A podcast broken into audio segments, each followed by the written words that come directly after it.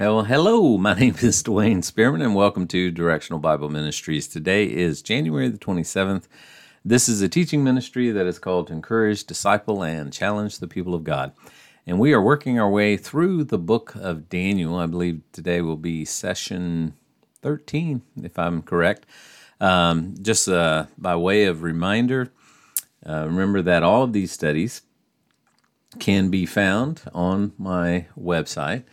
Uh, DwayneSpearman.org is the quickest way to get there. Of course, it takes you to directionalministries.blogspot.com. Um, but you'll find on there all of the audio studies uh, are made available to you. This is the entire Acts study, uh, 40 sessions that you can listen to. And then remember that I took these studies and put them in a book. Uh, you can get that on Amazon. If you're in Kindle Unlimited, it's free. If you'd like to download the Kindle, nine ninety nine, and then the paperback version is um, fifteen ninety seven. So uh, you can get that on there. And then uh, also here is the Daniel study, and I am right. I've done 12 studies so far, got through chapter number 8 last time, so we'll pick up in chapter number 9 today. And then I'm beginning to categorize my studies. I did a study a couple weeks ago on is water baptism for the body of Christ, and that was a three part study. And I got a whole lot more that I just need to take the time to separate them and post them onto the website. Things like the Word of God, uh, the necessity for literal interpretation, things like that.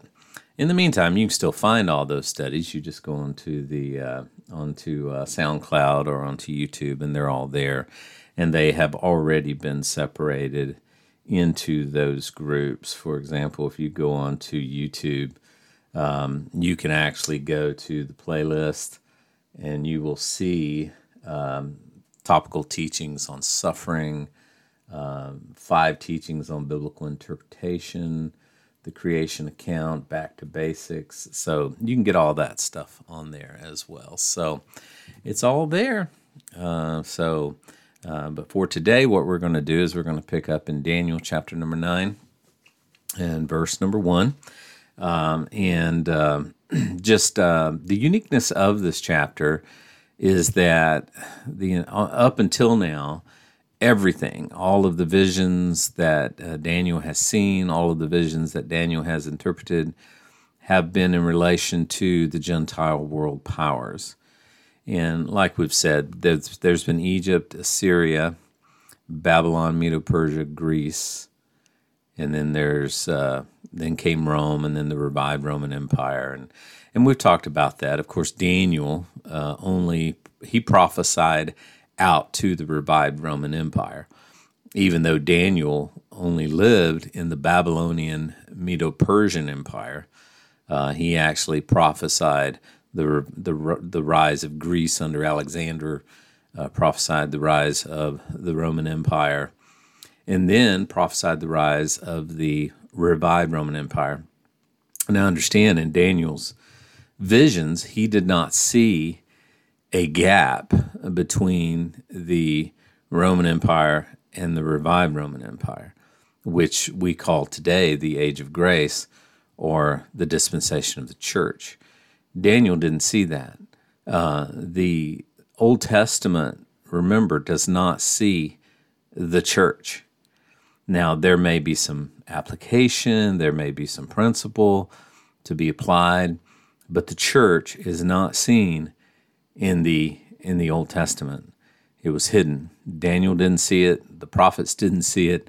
Nobody saw it um, because that was revealed to the Apostle Paul um, somewhere between Acts nine and, and Acts chapter number thirteen, and you know the birth of the body of Christ and the postponement of the the kingdom uh, for the, the the nation of Israel. So, chapter nine takes a turn in that uh, it's going to focus on the nation of Israel. So, let's go ahead and look in our Bibles just for a little bit today. Um, in the first year of Darius, son of Xerxes, a Mede by descent, um, was made ruler over the Babylonian kingdom. Um, chapter 9, verse number 1. There you go. Daniel's prayer. Yeah. I think I this text here uh, appears to be a newer translation. I'm going to transfer that over to the old King James. But in the first year of Darius, the son of Ahasuerus, uh, again, who is the same as Xerxes, um, of the seed of the Medes, which was made king of the realm of the of the Chaldeans, and of course, Chaldea, the land of the Chaldeans, is Babylon. Uh, so, in the first year of Darius, which would have been around 538 years before Christ, um, Daniel starts out and he says, And in the first year of his reign, I, Daniel, understood by the books the number of the years whereof the word of the Lord came to Jeremiah the prophet that he would accomplish 70 years in the desolations of Jerusalem. This right here, I believe, is the New King James. I'm going to fix that because I am going to go ahead and publish this Daniel study as well when I finish with it. Um, Daniel apparently was a student of the scripture, and he had been studying the book of, Jan- of Jeremiah because he says here, he says, I understood whereof the word of the Lord came to Jeremiah. I understood by the books the number of the years whereof the word of the Lord came to Jeremiah the prophet, how many he would accomplish, which would be 70. So obviously, Daniel was reading the the scroll or the book of Jeremiah at this point. And of course, one of the verses that I use for my ministry is 2 Timothy 2:15, study to show thyself approved unto God.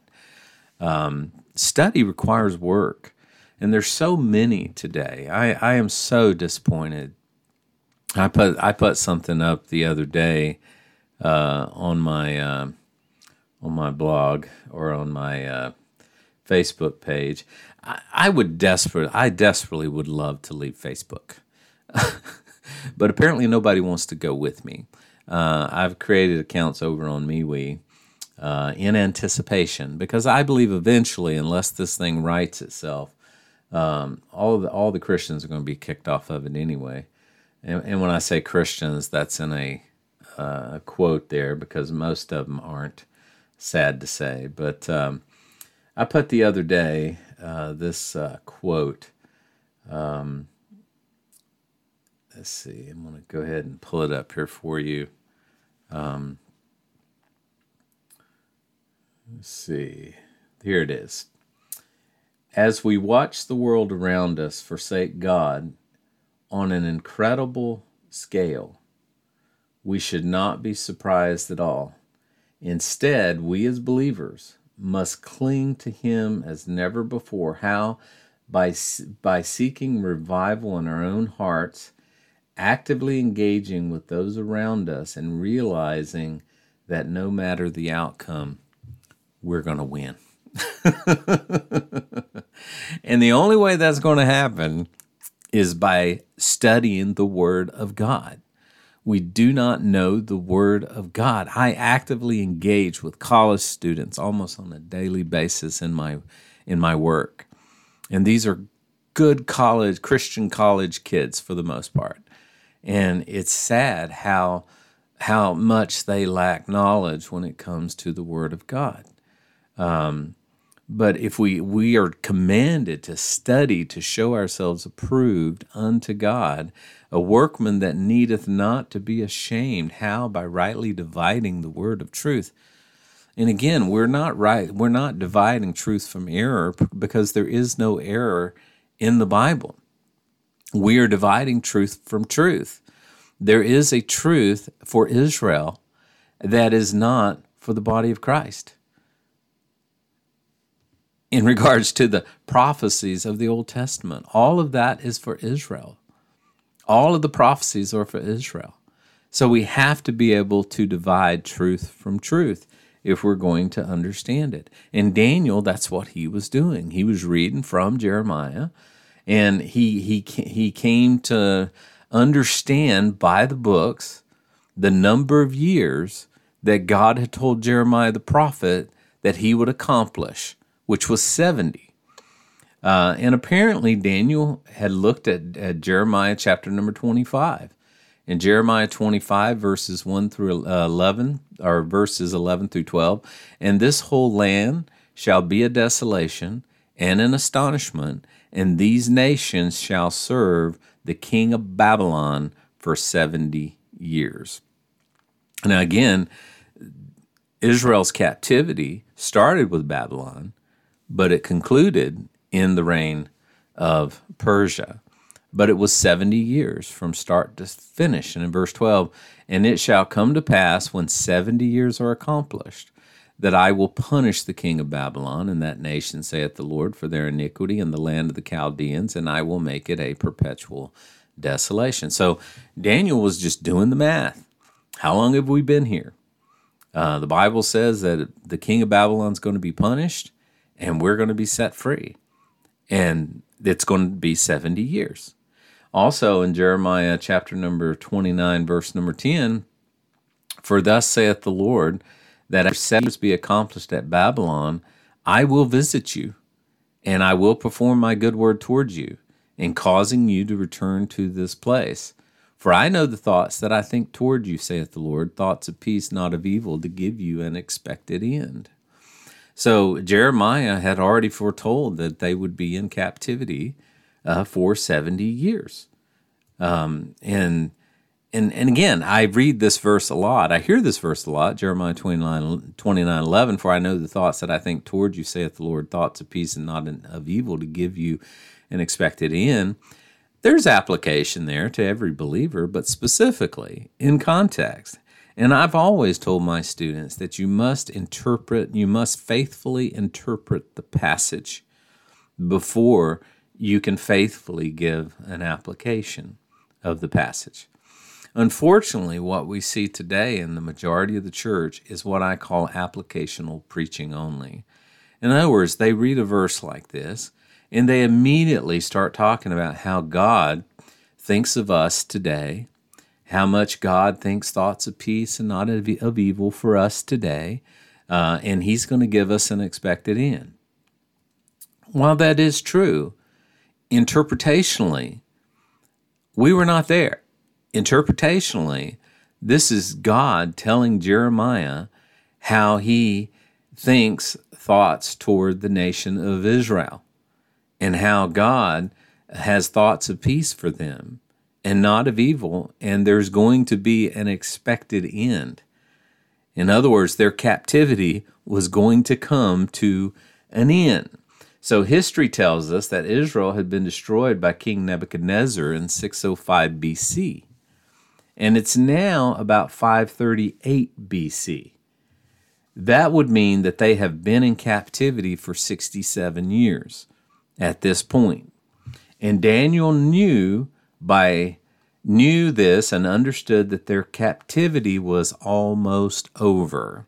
So 67, 68, 69, 70, three more years, Daniel knew that their captivity, their expected end, would happen you know, uh, something that amazes me is that Daniel, you know, unlike so many today, can simply open the scriptures. He can read the prophecies of Jeremiah and he can believe it. Why did he believe it? Because he took it literally. I believe that all of the Bible needs to be taken literally unless something in the text dictates that it's not to be taken literally. Um, and I'm just amazed that I think what we do, and this you know has been happening for literally millennia now, um, is we spiritualize the text to say things it doesn't say. Um, if you've read my book or went through my studies in Acts, we have completely spiritualized Pentecost. And we have made it all about the birth of the body of Christ. When there's nothing in that text that dictates or says that that was the birth of the body of Christ. Nothing. We have spiritualized the text. We have simply taken what the Roman Catholic Church had had interpreted, which the Protestant reformers took, which still exists in our congregations today. We have spiritualized the text. We have made the church spiritual Israel we have made the future um, um, kingdom a spiritual kingdom. We've we've spiritualized the text. And when you start spiritualizing the text, you can make it say practically anything you want to. We have to interpret the scriptural the scriptures literally. So when God said 70, he meant 70. Um, and again, I gave some excuses that I've heard. Well, in the original Greek, you know, and you know, and you know, where God has put a period, don't change it into a question mark. Okay, uh, God has never been in the business of confusing people. You know, in 1 Corinthians 14 33, for God is not the author of confusion. Uh, confusion, I believe, is many times just a result of our arrogance. We just don't want it to say that you know, and I look around and I see people today in our culture, you know, these cultural issues such as homosexuality and abortion and, and equality and, you know, and, and somehow, you know, uh, uh, gender, uh, um, you know, genders and, you know, and social justice and all this stuff. Um, you can't find, you can find the right answer in the Bible, there's only two genders. God made them male and female. That was it. Um, Adam married Eve, uh, not Steve.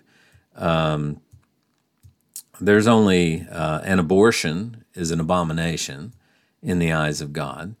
Uh, if you injured a woman so that her child died, you were killed for murder. Um, you know, and just we just don't want to believe what the Bible says. Well, my homosexuality is okay. Well, Romans 1 makes it very clear that it is not okay. And I'm not sure what Bible you're reading or not reading, which you're most likely not. Uh, we just don't read the Bible. We don't rightly divide the word of truth. We don't we don't try to be workmen that need not to be ashamed, uh, rightly dividing the word of truth anymore. Instead, you know, I I believe that our churches, and I I put up a quote the other day, and you just never know uh, how people are going to respond on um, on Facebook anymore. Uh, you can just put up a complete absolute truth, and the ones that will come back and throw it in your face the hardest is uh, is Christians. Um, but I made the made the misstatement um, that the church is no longer teaching the Word of God. They're not. I mean, I don't know who you are. I don't know where you're listening. I don't know where you go to church, but there is a very good chance that you're involved in something where the truth is not really taught. We have become very politically correct. The church has been silenced today. Um, we don't want to get into those controversial issues. Jesus stepped in those controversial issues on a regular basis. and if you don't speak truth into the darkness, what what do you expect will happen? You know, now we have a few generations of people who simply do not know the truth because the truth is not expounded from our pulpits anymore. Because pastors have become hirelings and they're afraid of speaking the truth. Um, so we just had, you know, it's a direct result. Our confusion is many times a direct result of our arrogance.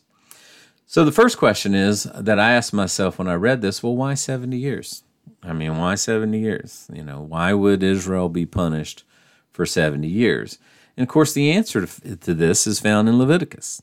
In Leviticus 1 through 7, and the Lord spake unto Moses in Mount Sinai, saying, Speak unto the children of Israel, and say unto them, when you come into the land which I give you, then you will keep a Sabbath unto the Lord.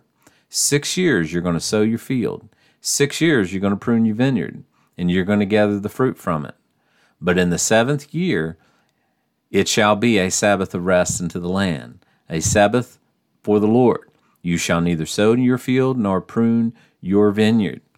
That which groweth of its own accord of thy harvest thou shalt not reap, neither gather the grapes of the vine undressed for it is a year of rest to the land.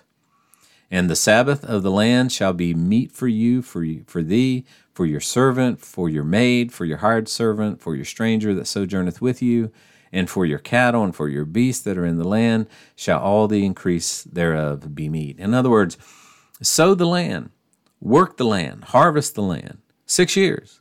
But in the seventh year, don't do any of that. Let the land rest. And you've heard of farmers rotating their crops. There's a reason. You have to allow the land to rest. If you don't, your your continual planting and harvesting will remove all of the nutrients and your harvest will become smaller and smaller if you don't do this. So God told the children of Israel, when you come into this land that I will give thee, let it rest on the seventh year. And if you'll do that, I'll take care of you in that year. Don't worry about it. It'll be taken care of. Um, in Leviticus uh, 26 33, and I will scatter you among the heathen, draw the sword after you, and your land shall be desolate, and your cities shall be waste. Then shall the land enjoy her Sabbaths. As long as it lieth desolate, and ye be in your enemy's land, then even then shall the land rest and enjoy her Sabbaths. For as long as it lieth desolate, it shall be rest, because it did not rest in your Sabbaths when ye dwelt in it. So the nation of Israel didn't trust God. They didn't take God at his word that the land was going to get a rest. Instead, they continued to sow, they continued to work, they continued to harvest during the Sabbath.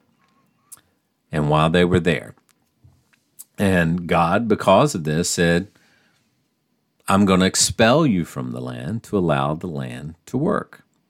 Um, and interestingly, from the time they came into the land, um, let me do the math here. From the time they came into the land, 490 years they were in the land, and they did not allow the land to rest. From the time they came into the promised land until the time that God kicked them out, they were there 490 years. And God did the math. Okay? and God said, you owe me 70 years. Because 490 divided by 7 is 70. So God kicked them out for 70 years so that the land would enjoy its rest. In Second Chronicles 36 20, and them that escaped from the sword carried he away to Babylon, where they were servants of him and of his sons until the reign of the kingdom of Persia till the word of the Lord by the mouth of Jeremiah, until the land had enjoyed her Sabbaths. For as long as she lay desolate, she kept her Sabbath to fulfill threescore and ten years. A score is 20. So 20, 40, 60, and 10 is 70. So God brought destruction upon them because of their failure to trust Him. They did not trust Him. And of course, there's a principle here that you and I need to come to grips with as well. God expects that we trust Him. Just as He expected the nation of Israel to trust Him, He expects me and you to trust Him. And when we trust Him, He brings about blessing. And when we fail to to bless or to trust Him, blessings don't come. I don't like the word cursing there. I don't think God actively curses us. But I do believe God removes his hand of blessing uh, from us. Uh, in Deuteronomy 30, verse number 19, I call heaven and earth as witness today against you that I have, I have set before you life and death, blessing and cursing. Therefore, choose life that both you and your descendants may live. Interpretationally, this is the nation of Israel. Applicationally, God wants us to trust Him. God wants to bless us, He wants to actively bless us. So, from this verse, we see that blessing or lack thereof is entirely dependent on how we trust Him. And God does promise blessings for obedience. He did that all throughout um, the Old Testament. He does that in our day as well. We have to learn to trust God. Um, and the world says, Show me and I'll believe you. God says, Believe me and I'll show you. And again, there's there's some things here in Haggai 1 God told the Jews, He said, You have sown much and you bring in little. You eat, but you do not have enough. You drink, but you're not filled with drink. You clothe yourselves, but no one is warm. And he who earns wages, wages earns wages to put them in a bag with holes. Thus says the Lord of hosts. Consider your ways. Trust God. Applicationally, man, that's true for you and I today. God wants to actively bless us um, if we will just but trust Him. How many blessings have I missed out on because I just didn't trust God? You know, I just didn't trust God in the way that He was moving me.